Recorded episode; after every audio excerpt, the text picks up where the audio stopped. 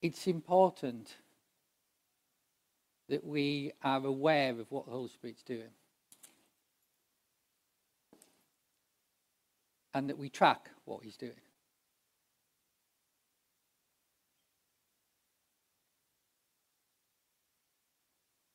If we will let him, we will look back on this moment and say that is when it began. Because he's intending to do something, and we need to catch up with that. And I, I think it's important that the way he said that is if we'll let him.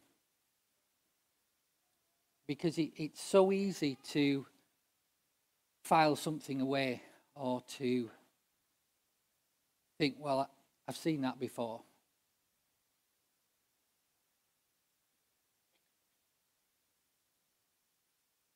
What you sensed in the middle of that is the manifest presence of the Holy Spirit. And there's a point where he takes over the song, he takes over the worship. And so we, we sensitize ourselves to the manifest presence. And it's, it's really interesting because, you know, I came back off holiday earlier in the week and Dee contacted me and she, she said, I want to change a few things. Is that okay? And she said, What are you talking about? I said, Well, I've really felt that right over the summer, the Holy Spirit wants to talk about the Holy Spirit. And she said, Well, that's really interesting because I'm getting all these songs about the Holy Spirit, and I wanted to check that was okay with you if I went with those songs. And so it's a moment like that when you realize that God is moving and joining things up by the Holy Spirit. And so at those times in our lives, we do two things. We get out of his way and then we join in with what he's doing. We, we participate. And there is no rule book for that. Uh, there's no formula because it's a relationship, not a religion. And when I was on holiday, one or two of you know this because uh, I, I, was excited, so I told one or two people, oh, but only one or two. And uh, what happened was that I was asleep. Somebody pinging. I was asleep, and I was having a really vivid dream. Now, you kind of need to understand these. I don't do really vivid dreams. About 16, 17 years ago, Cheryl and I went to a conference out in Spain, Christians in Business Conference. This guy got us out, prophesied over us, said I needed to have a little journal next to my bed because God's going to wake me up with visions and dreams and I need to be ready to write them down. And, and so I got my journal and I put it next to my bed. And 16 years later, I've never had a vision or a dream that felt like I needed to write it down. Until I was on holiday this time. And I was having this dream, and it was just a really simple dream. It was kind of very realistic. And we were sat, uh, I think, at our kitchen table, and we had guests at our kitchen table, and we were sharing a meal with them. And the conversation turned, and, and we kind of got on to the gifts of the Spirit and the manifest presence of the Holy Spirit. And, and, and there was a conversation ongoing about, about that. And I was, I was saying various things. I can't remember what those things were. And it got to the point, and I realized I'd woken up. And I thought, and, and I woke up with this question Holy Spirit, are you telling me I need to talk about the Holy Spirit? And he said, Yes. Okay, so that's a simple one. And I said, Well, I've got this big question because you've been telling me that we have to make Jesus the center of attention. And he said, Yeah, that's right. It really is all about Jesus. And, and so I, I said, okay, if I'm going to teach, and you, you're going to have to give me this, if I'm going to talk about the Holy Spirit, then you're going to have to give me the things to say. And this, this question is how does talking about the Holy Spirit put Jesus at the center of everything? That, that was my question. And by this time, I'm awake and thinking, it's four o'clock. I could do with, you know, a bit more sleep. Like, it's been hot today. I've only just got to sleep. I could do with a bit more. And, um, and he said, no, I want you to write it down. So I, I got my uh, phone out because that's the only thing I had there. And put it on and went to my, um, you know, the notes thing that Apple iPhone has. And I just wrote it down what he said and, and where he led me through the scriptures. Got my Bible out, thought, good to, you know, have that ready. And so this is what he showed me. And what he showed me is so this is like a scene set for where he wants to take us and what, what he wants to talk to us about. Now, I realize that's kind of awkward because it's summer, which means it's hard to get some consistency because we all go off on holiday at various points in time. But what I would ask is if you're on holiday, to pick up the weeks you were here. Because I think he's going to show us something that is hugely significant. And it's easy to say that lightly, isn't it? You know, it's easy to promote something and market something with, oh, God's going to move, going to be a night of miracles, all those sort of things. I'm not saying that. I'm saying that if we let Him, we'll look back on this point in time and say that's when it started. So, what is, how does the Holy Spirit relate to Jesus and how does Jesus relate to the Holy Spirit? And how do they both relate to God the Father? Because we can emphasize one of the members of the Godhead at various points in our uh, Christian lifetime. And so we've been through, in my lifetime, we've been through a phase where it was all about the Holy Spirit and the discovery of the gifts and moving in the gifts and, and all those sort of things. And, and then it was about the Father heart of God. And, and I, I believe, and I've explained this over the last year, is I believe that the season is to put Jesus back at the center. Not us or our ministries or our churches or anything like that, but Jesus. So, how do they relate to each other? Well, they're, they're equal but different. Equal but different. And I, I, how do you get your head around that? Well, let's just imagine, not, not this year, but previous year's Wimbledons or previous year's US Opens or whatever. And you've got these three greatest of all times vying it out. You've got Federer, you've got Nadal, and you've got Djokovic. Now, I guess if I took a sample in this room, we all have our view on who is the greatest of all time. But the truth is, they're pretty equal, aren't they? If, if there's that, if we, we're all that close on it, they're, they're, they're equal. But they are very, very different players. It's like Federer just like he floats, doesn't he? And and the ball seems to curve when he hits it, and he just it seems there's a grace with him. Whereas Nadal, it's power, isn't it? It's power, and he, the the effort he puts into every shot, and yet and and Djokovic, it's he's just so remarkably consistent and so remarkably accurate. So who's the greatest of all time? All of them? None of them? One of them? It doesn't really matter, does it? We have been privileged as a generation to have those three guys playing and to even have that conversation.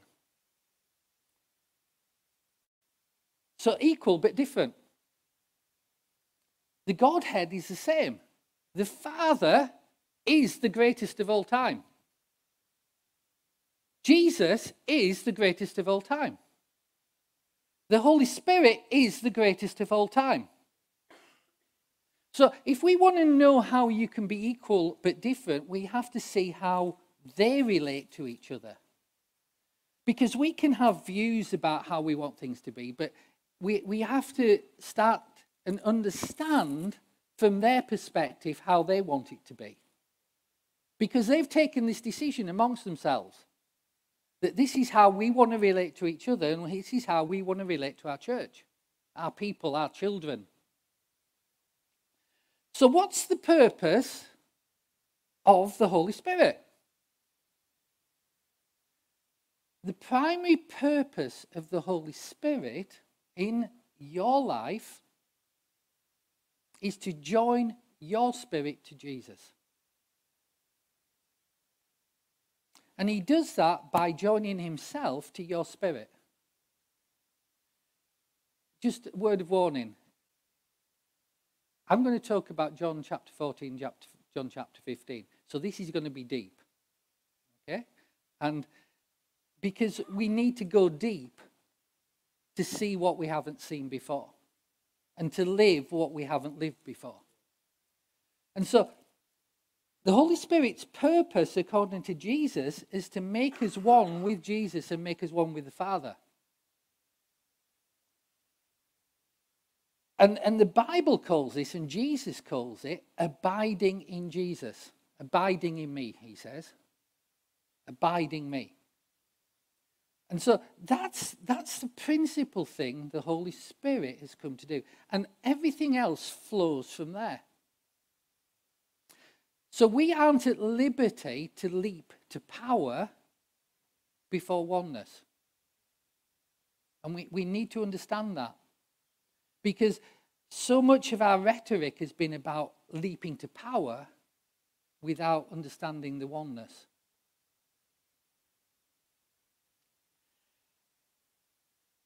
I kind of don't want to offend anybody, but if this is you, I'm sorry, but I'll also say it's been me at various points in time.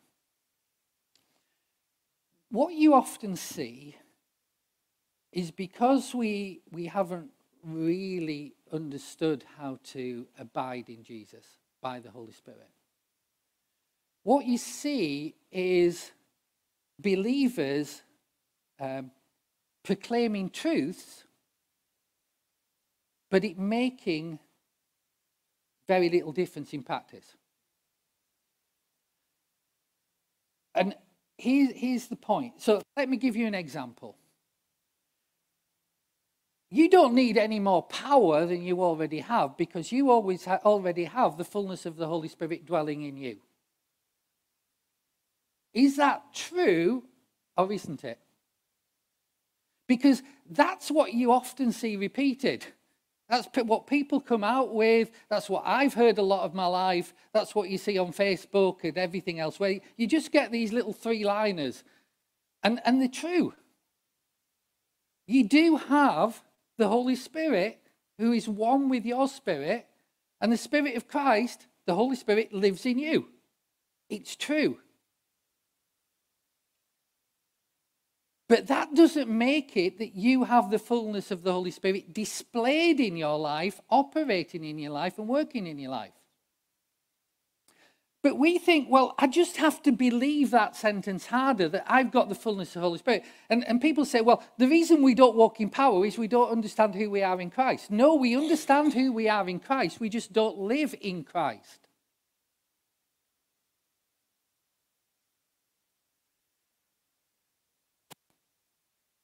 James says that thinking things like this, in other words, knowing things are true, isn't the sort of faith that we're meant to have. Because what James says is that sort of faith, the devil believes. The devil believes that your spirit is one with the Holy Spirit. He knows who you are in Christ, he believes it, but he can't live it. And therefore, he wants us to stop at thinking if we just say that enough, repeat it enough, and, and, and basically criticize other people who aren't, he don't even know that enough by sticking on Facebook in answer to every question that comes up, then somehow it'll work for us. And it doesn't. Because it's not enough to believe something is absolutely true. It's not enough to know it. We have to live it. This is relationship, not religion. I, am trying to go slow because this is how the Holy Spirit was showing me it.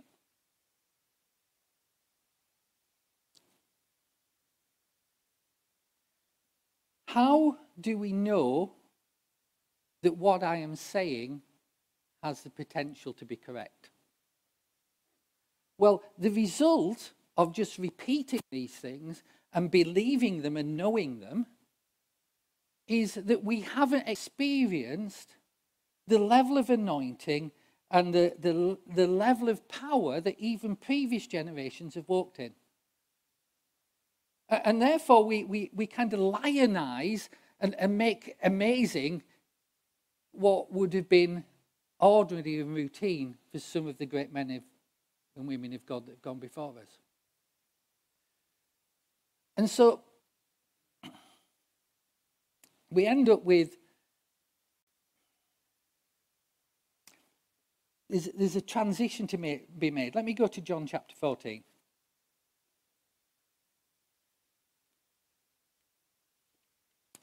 And I'll go to verse 20.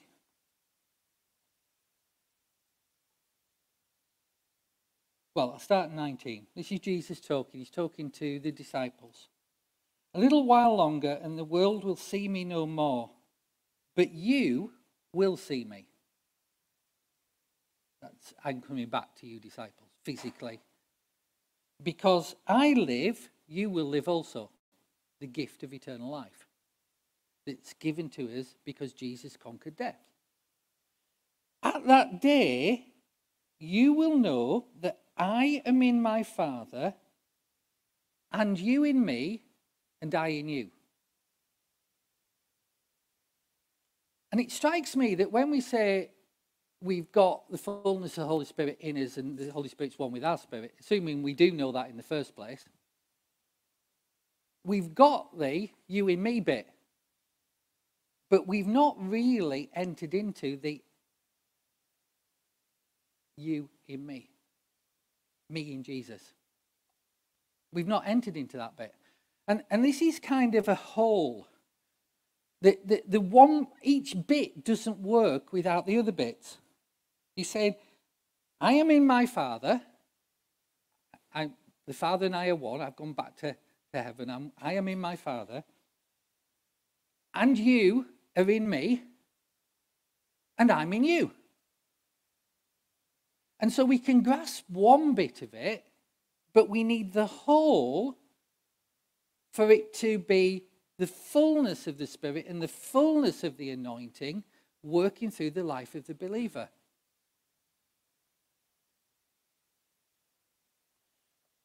And, and we've got to start moving. I realised, and the Holy Spirit said this to me when He woke me up. We this some of this stuff mean, needs to move from our subconscious information bank into a consciousness that affects our life, so we live it. A consciousness of the presence of the Holy Spirit in our life and us in the presence of the Holy Spirit. And that requires the church and the individuals within the church to move from task consciousness, goal consciousness, vision consciousness to spirit consciousness. Let's go on to verse 26.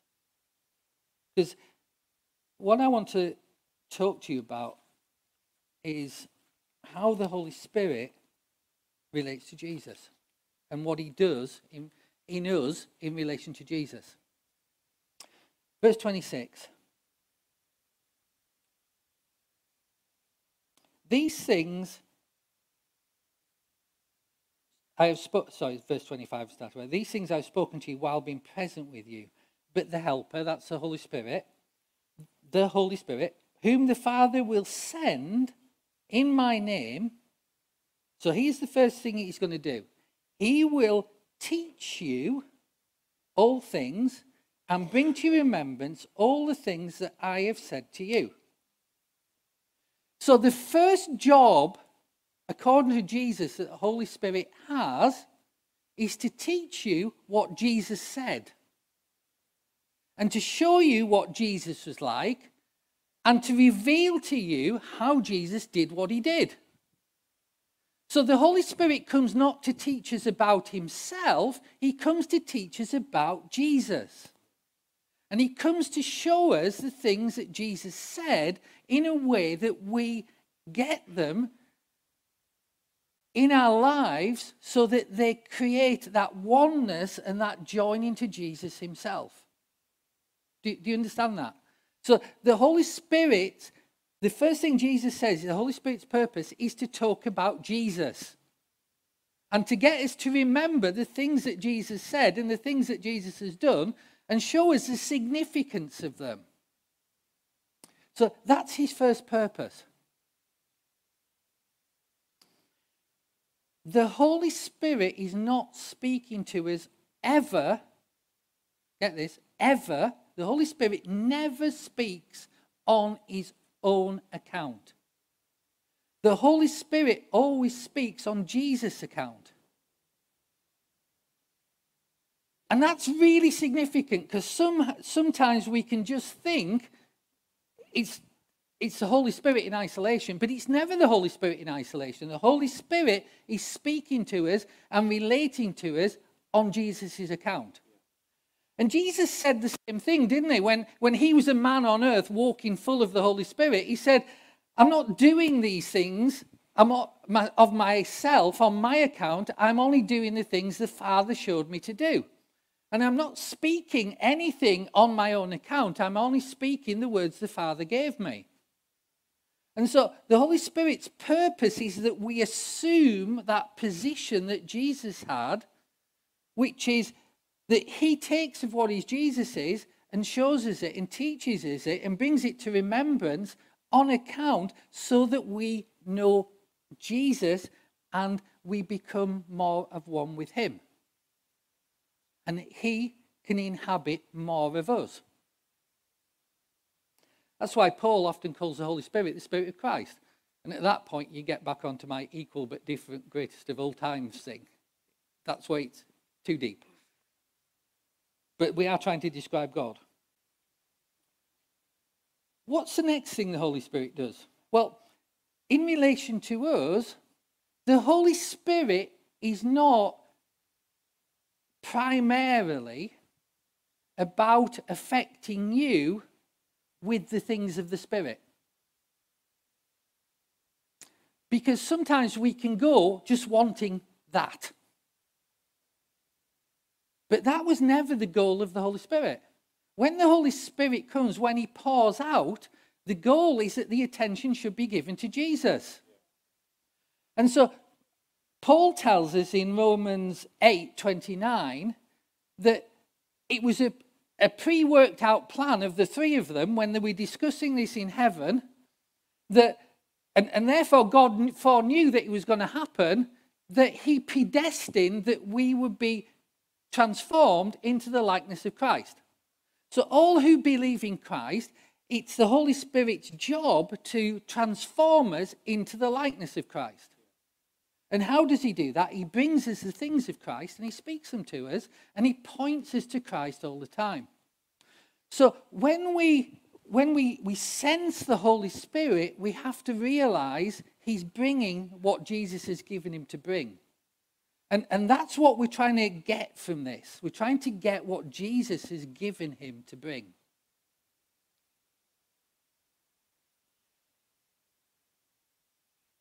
One of the, I, I think, the greatest difficulties that I've had in, in my um, Christian walk is the lack of a role model who really walks in this. and I, I've searched the world for role models, and some people get pretty close. But we're not kind of seeing with the level of consistency what people who've gone before have seen. I'm not denying we're seeing things, we're seeing lots of things, but we're not seeing it on a scale that changes a nation. We're not even seeing it on a scale that is changing the church. And so we, we have to learn from people who've gone before. And that, that's our job, because that's what we have. And, and by learning from people who've gone before, God will raise people up in this nation and other nations who start to, to, to show this in their lives as well. And so I remember years ago, do you remember the, the, the whole Florida thing that started well and ended badly? Well, I went out to Florida and, and there was kind of an altar call there, and it, I, don't, I don't believe this now, but I just, it, this is kind of my response. So it was kind of, there was this altar call that basically you, you named a great man of the past and you ran forward to the altar and the anointing would come upon you and you would get his mantle. Okay? It's all a bit crazy. But the point that I'm making is I ran forward and I'm going, I want Smith Wigglesworth because he's Brit. He's a Brit. He's northern. He's a northern Brit. So I want Smith Wigglesworth. So I went to get Smith Wigglesworth. And, and lo and behold, I didn't. It, it kind of like touched me and slipped off a bit, you know. Because that's not how it works. Smith Wigglesworth didn't have something like that. He had a deep relationship with Jesus through the Holy Spirit. And you can't get that by a laying of hands. You get that by having a deep relationship with Jesus through the Holy Spirit. And so that's what I really want now.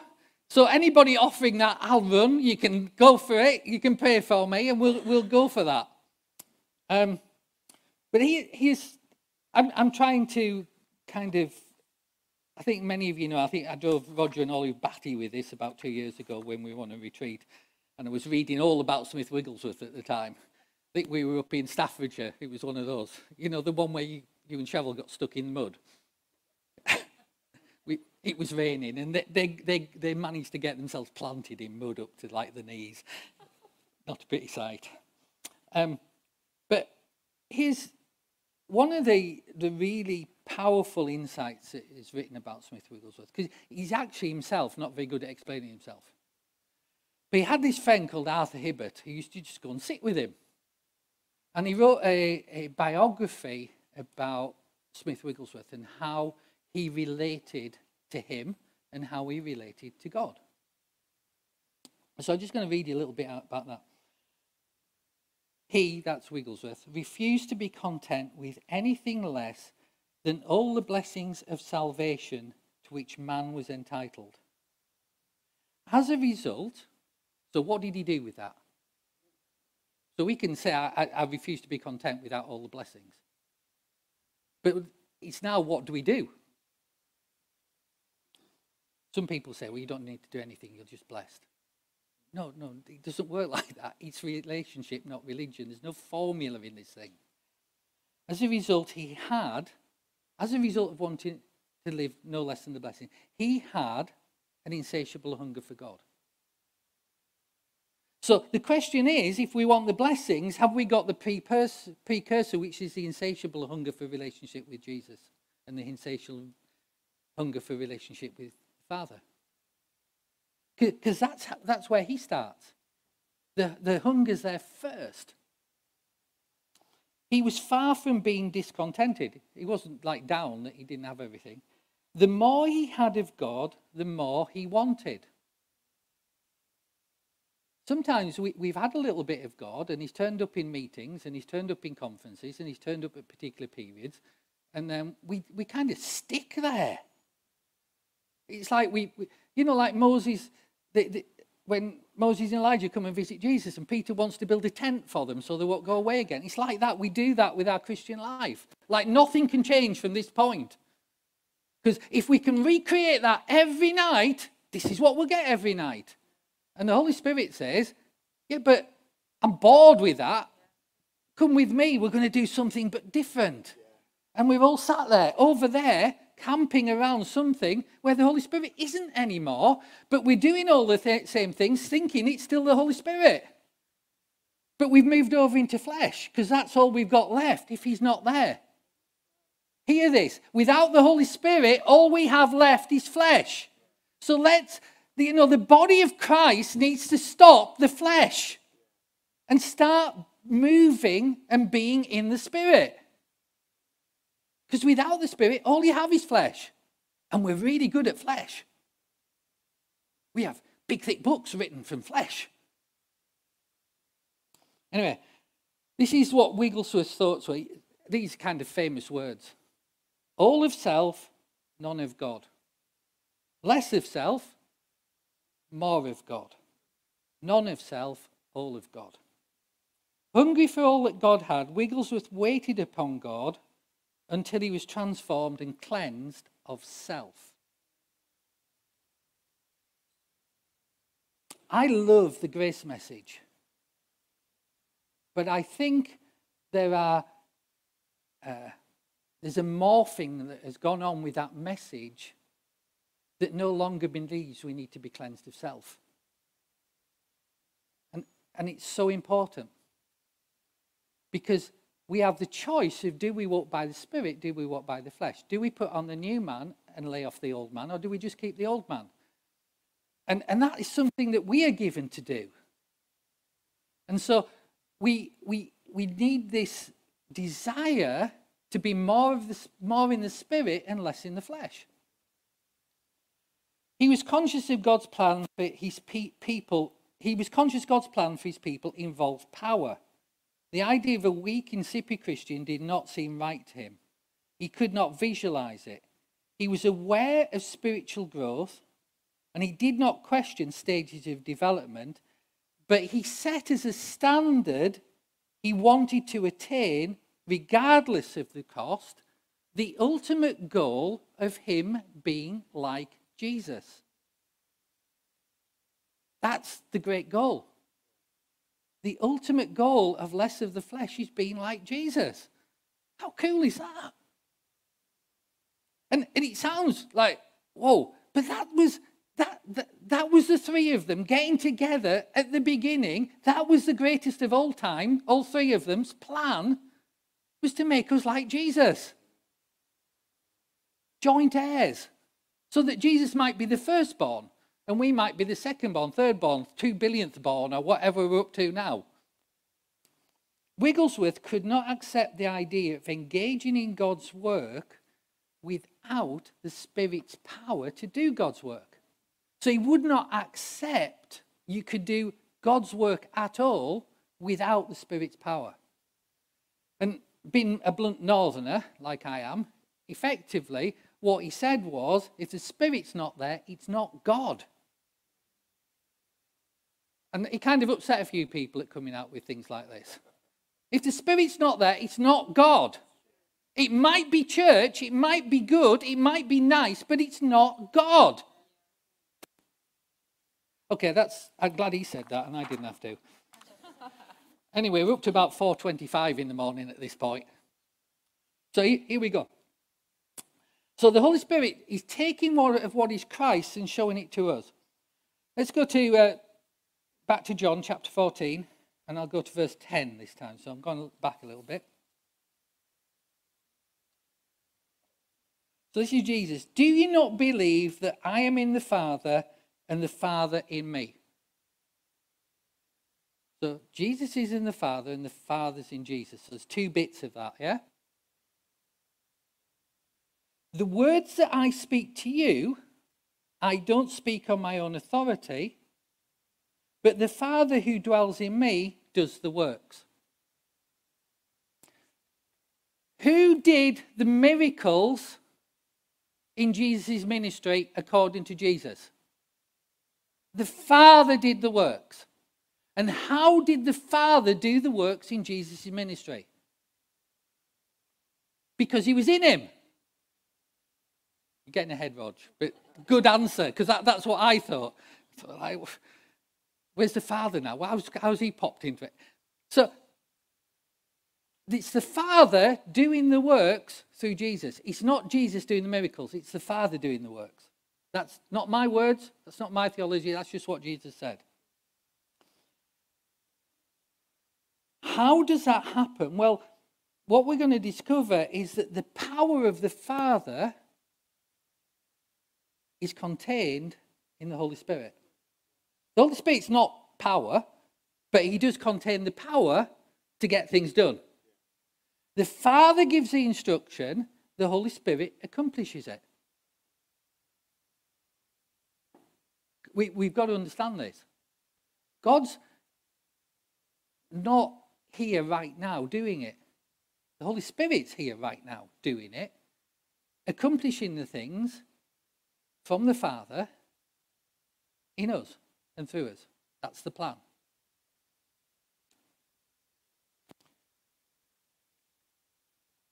Here's an interesting thing Jesus did no mighty works until he received the Holy Spirit.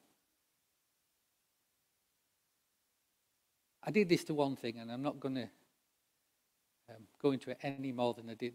Well, I'm not going to go into it in the depth I did that. But here's my question Did Jesus not have enough faith to do the works?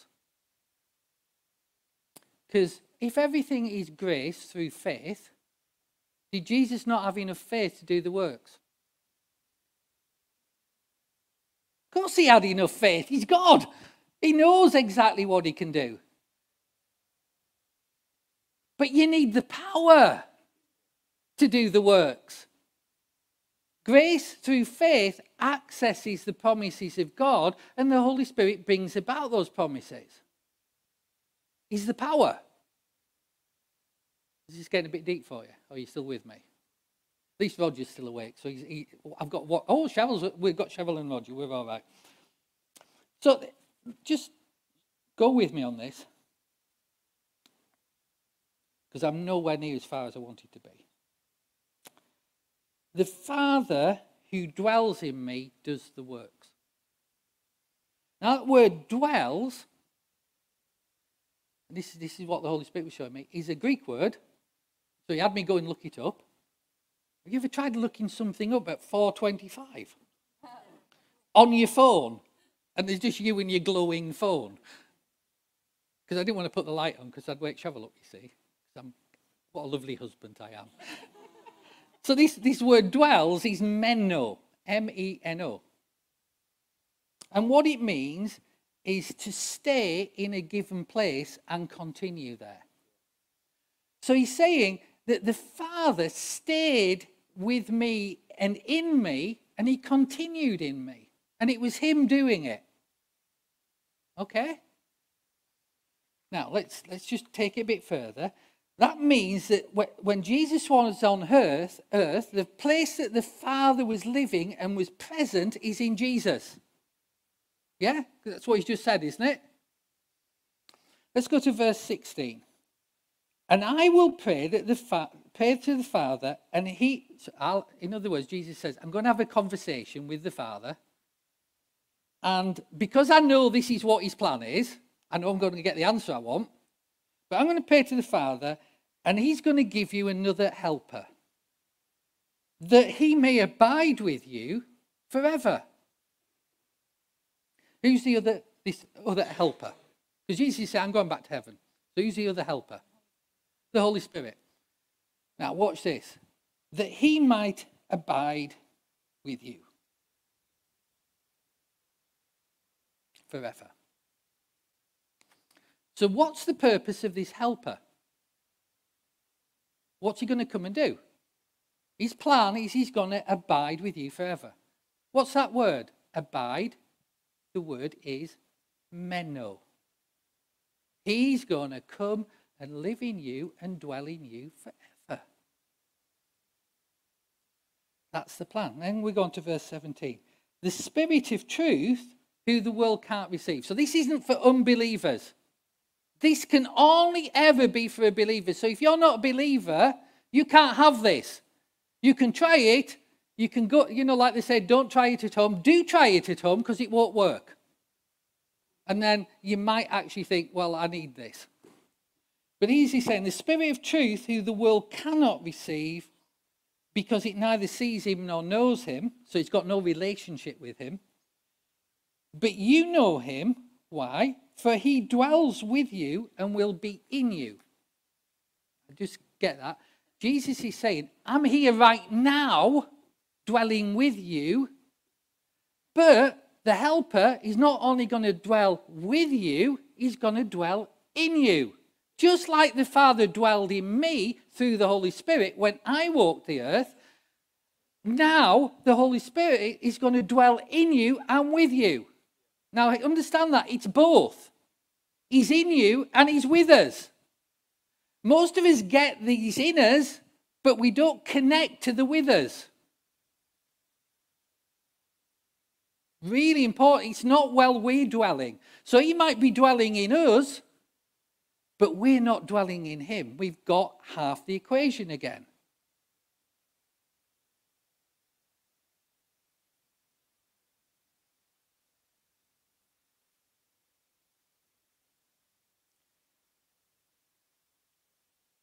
I want to say a couple of more things, but I'm just going to skip something because this is kind of really important.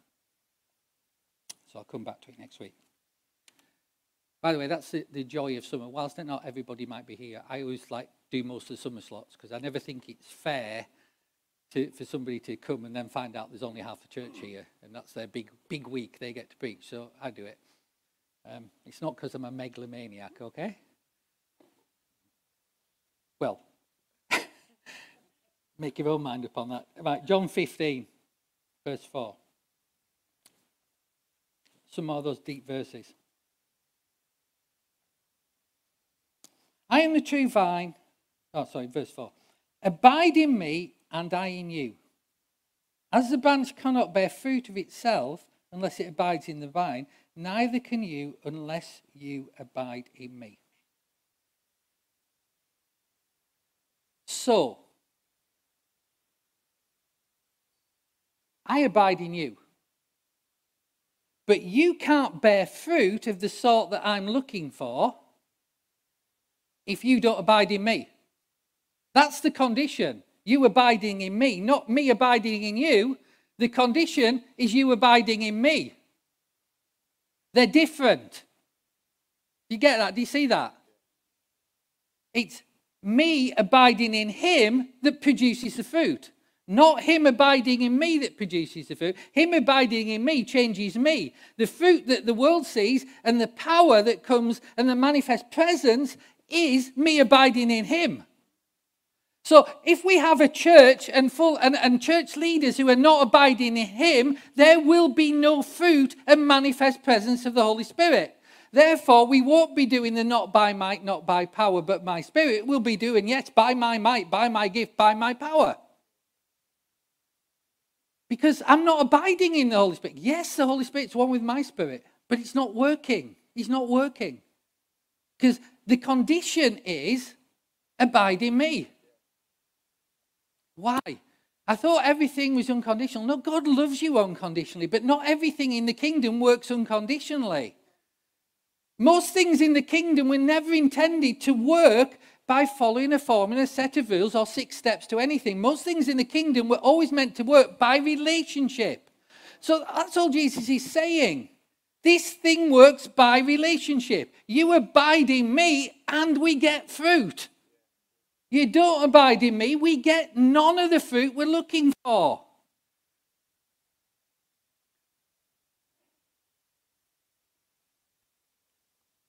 So that raises this question how do you abide in Jesus? Isn't that? That's the big question. How do you abide in Jesus? The question is no longer is Jesus like in you and do you know who you are in Christ or anything like that? It's do you abide in Jesus? How do you abide in Jesus? Well, you abide in Jesus the same way as Jesus abided in the Father by the Holy Spirit.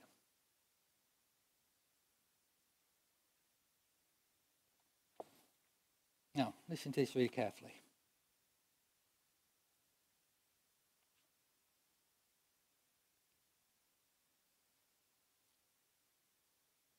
We abide in Jesus by the Holy Spirit.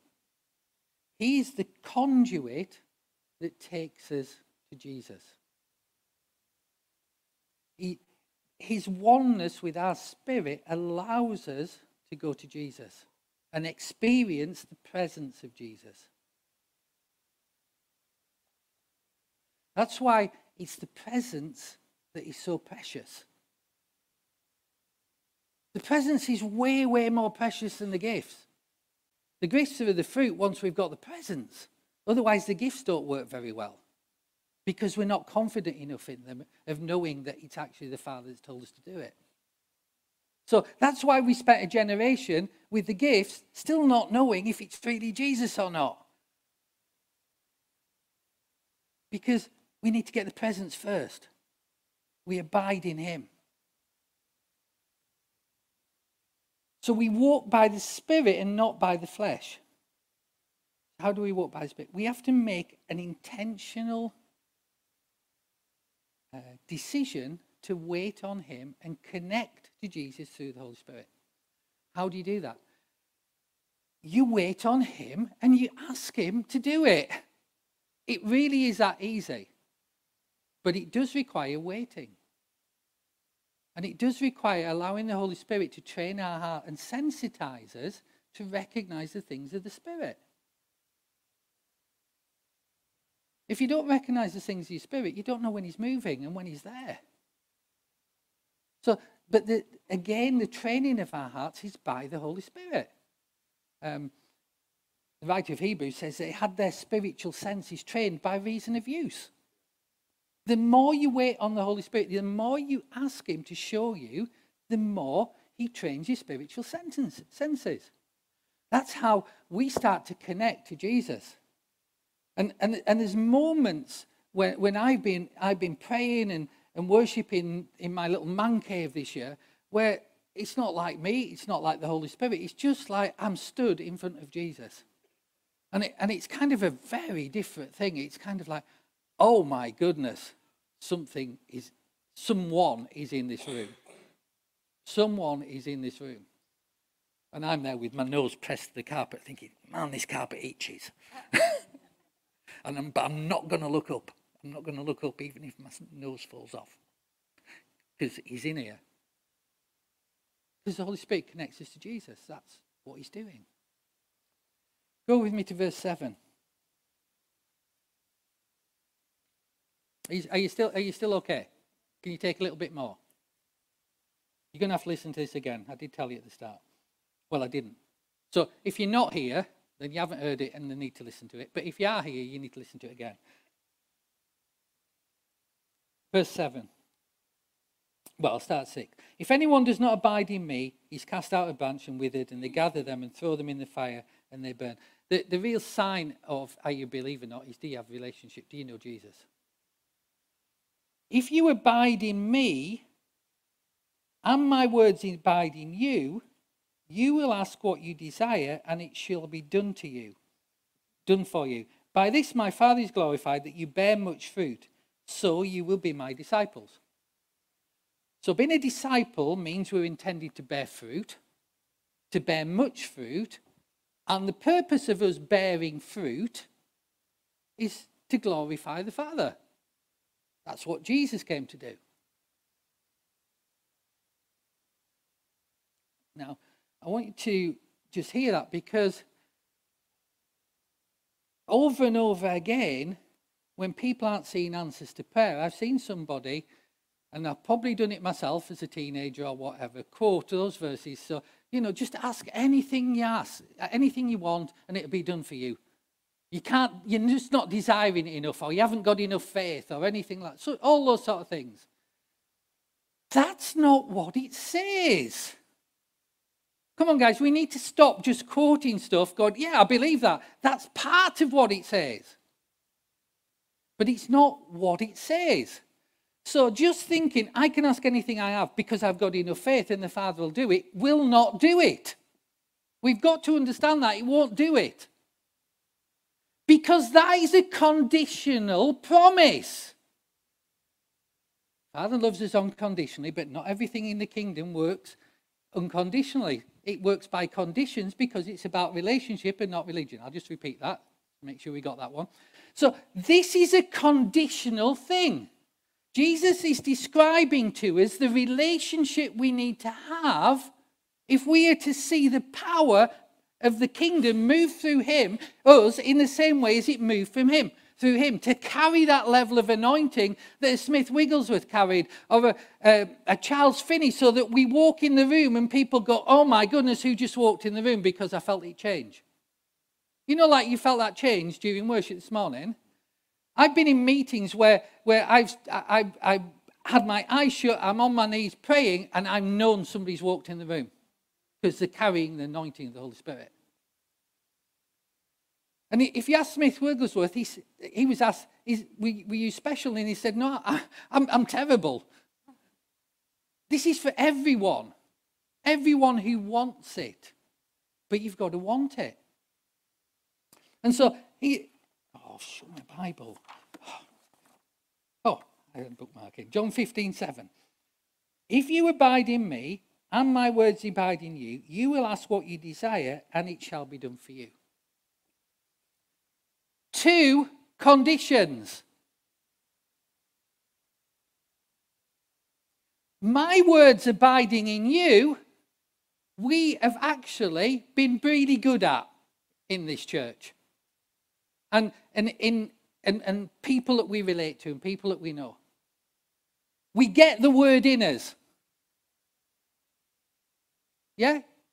Get the word in you. Condition number one. But that won't do it. So just getting the word in us and repeating the word endlessly and praying the word endlessly is only one of the two parts. What's the other part? We don't just have to have Jesus' words abiding in us. That's not what he said. He said that you do have to do that, but you've got to abide in me. So abide in me and my words in you, and then you'll ask whatever you desire, and it'll be done. That's a pretty emphatic statement. So where's the, where's the problem? Well, the, prob- the, the first problem is a lot of us don't know the word. A lot of believers don't know the word. A lot of be- believers are really busy on Facebook and in theological colleges and in churches around the land deconstructing the word so they don't have to believe any of it. Or it was just impressions that man wrote down. No, this is the word of God. Jesus himself said, Abide in me, and my words will abide in you. Got to have his words in us. Quick quiz. Whose job is it to teach us Jesus' words? Holy Spirit. So Jesus' words is the important thing. Who's the teacher? The Holy Spirit. That's what the Holy Spirit's here to do. Let's recognize what the Holy Spirit does and what is Jesus. So the Holy Spirit, again, is pointing us to Jesus. And the Holy Spirit is saying, abide in Jesus. Because then you'll have what you desire. What will you desire? Well, as you're now abiding in Jesus, you'll want exactly the same thing as he desires. Well, what if I don't want that? Okay, let me put it this way. You are really much better off wanting the things that the Godhead wants than what your rubbish plans for your own life were. Really, we, we come up with all these plans for our, our, our, life and all these goals and all these targets and all these things we want to see before we're dead. And what if it's not the plan? What if we missed it? What if we went 80, 90 years without ever knowing Jesus? What if you go that long without knowing Jesus and then suddenly you're in heaven and stood before him and you don't recognize him?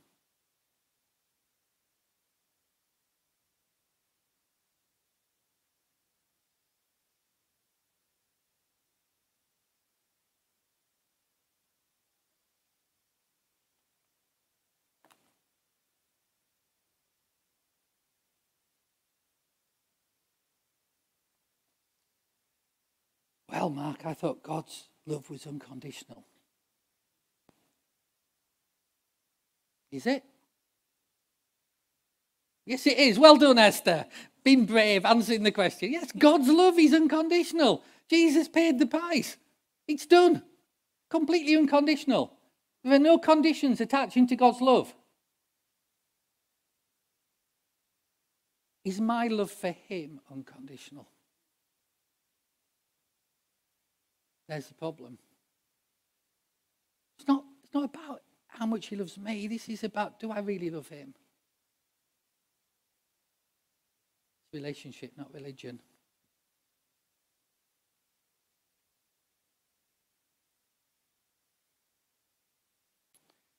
So the manifestation, don't confuse the manifestation or the manifest presence of God with manifestations. Because you can really get hung up on manifestations like, I'm not feeling that. I'm not the one lying on the floor wiggling around and shouting and doing all that. You can really get hung up on manifestations. And and it's just typical of the church, isn't it? We've now spent like 25 years arguing about manifestations and missing the manifest presence. It's the manifest presence we're after. And, and, and the, the power of God operates through his presence manifesting. And when his presence is manifesting and you speak into that presence the words of Jesus, he does whatever you ask. And why does his presence manifest? Because you're abiding in him. You're hungry for him. You're desiring for him. And so we, we see different levels of the effectiveness of the power of spirit that, that is related to the hunger and desire we have to abide with him and to know him and be in his presence. It's got nothing to do with whether we believe the word or not.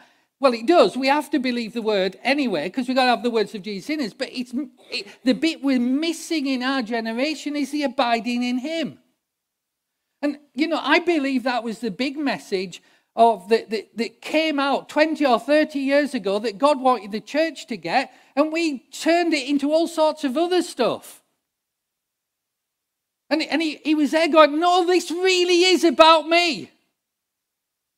It's not about the gifts, it's not about the manifestations, it's not about the conferences, it's not about the platforms, it's not about the new songs, it's not about the worship, it's about me.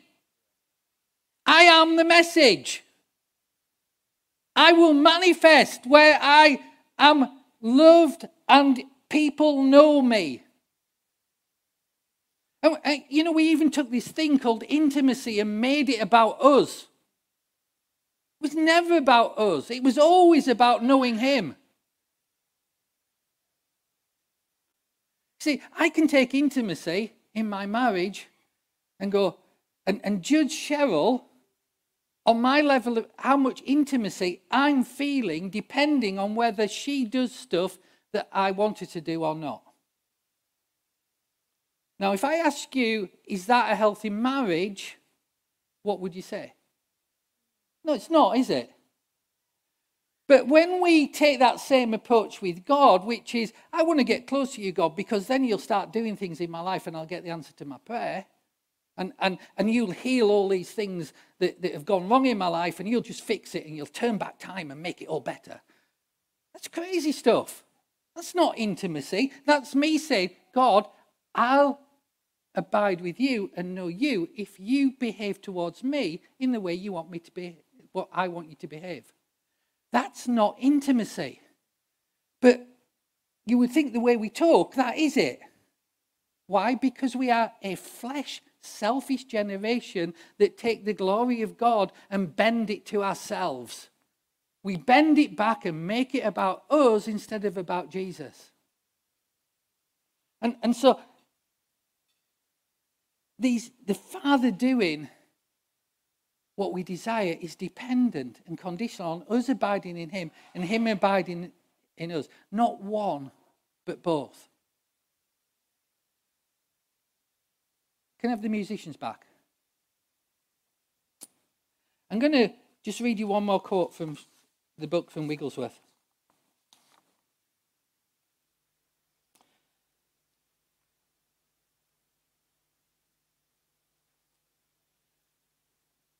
And I'm going to come back next week and talk about the spirit aspect of abiding in Him. But I just want to show you how the word aspect works.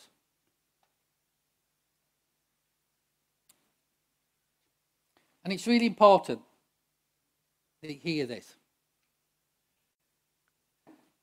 Smith Wigglesworth gave a prophecy not long before he died that there would be a move of God right at the end of time before Jesus came back where word and spirit would come together. Not one, not the other, but both. And we've kind of had all sorts of ideas about what that might be. This is how Smith Wigglesworth lived spirit and word. And this is really interesting. Since he had never read any theological thesis, he never cluttered his mind with confusing theories.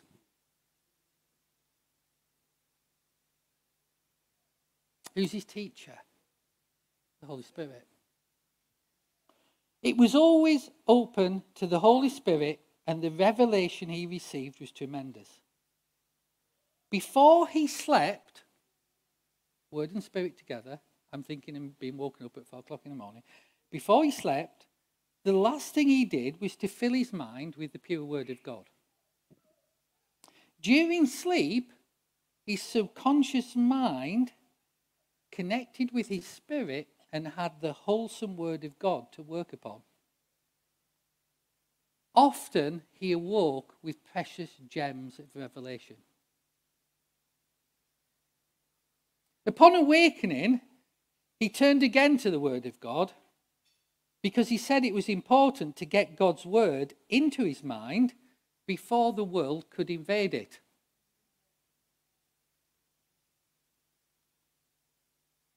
There is a saying which sums up his attitude towards God's word. God said it. I believe it. That settles it. This was the standard by which Smith Wigglesworth lived and ministered. He never wavered to the end.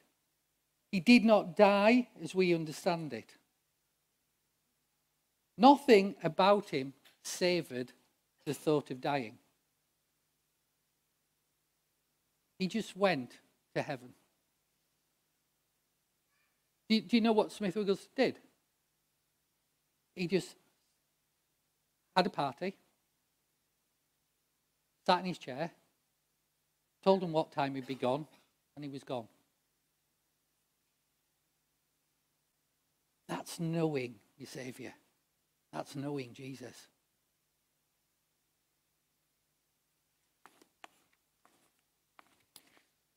We'll leave it there. I'll come back next week.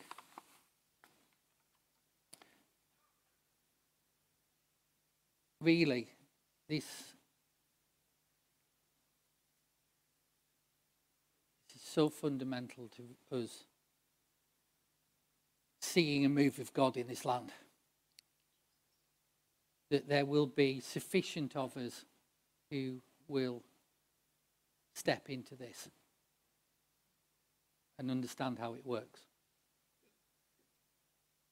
Because it isn't by might. It isn't by power. It's not by gift. It's not by management textbook. It's not by money. It's not by buildings. It's by His Spirit. So the fruitfulness is by abiding in Him and His words abiding in us. Two conditions relationship, not religion. Amen. Let's stand.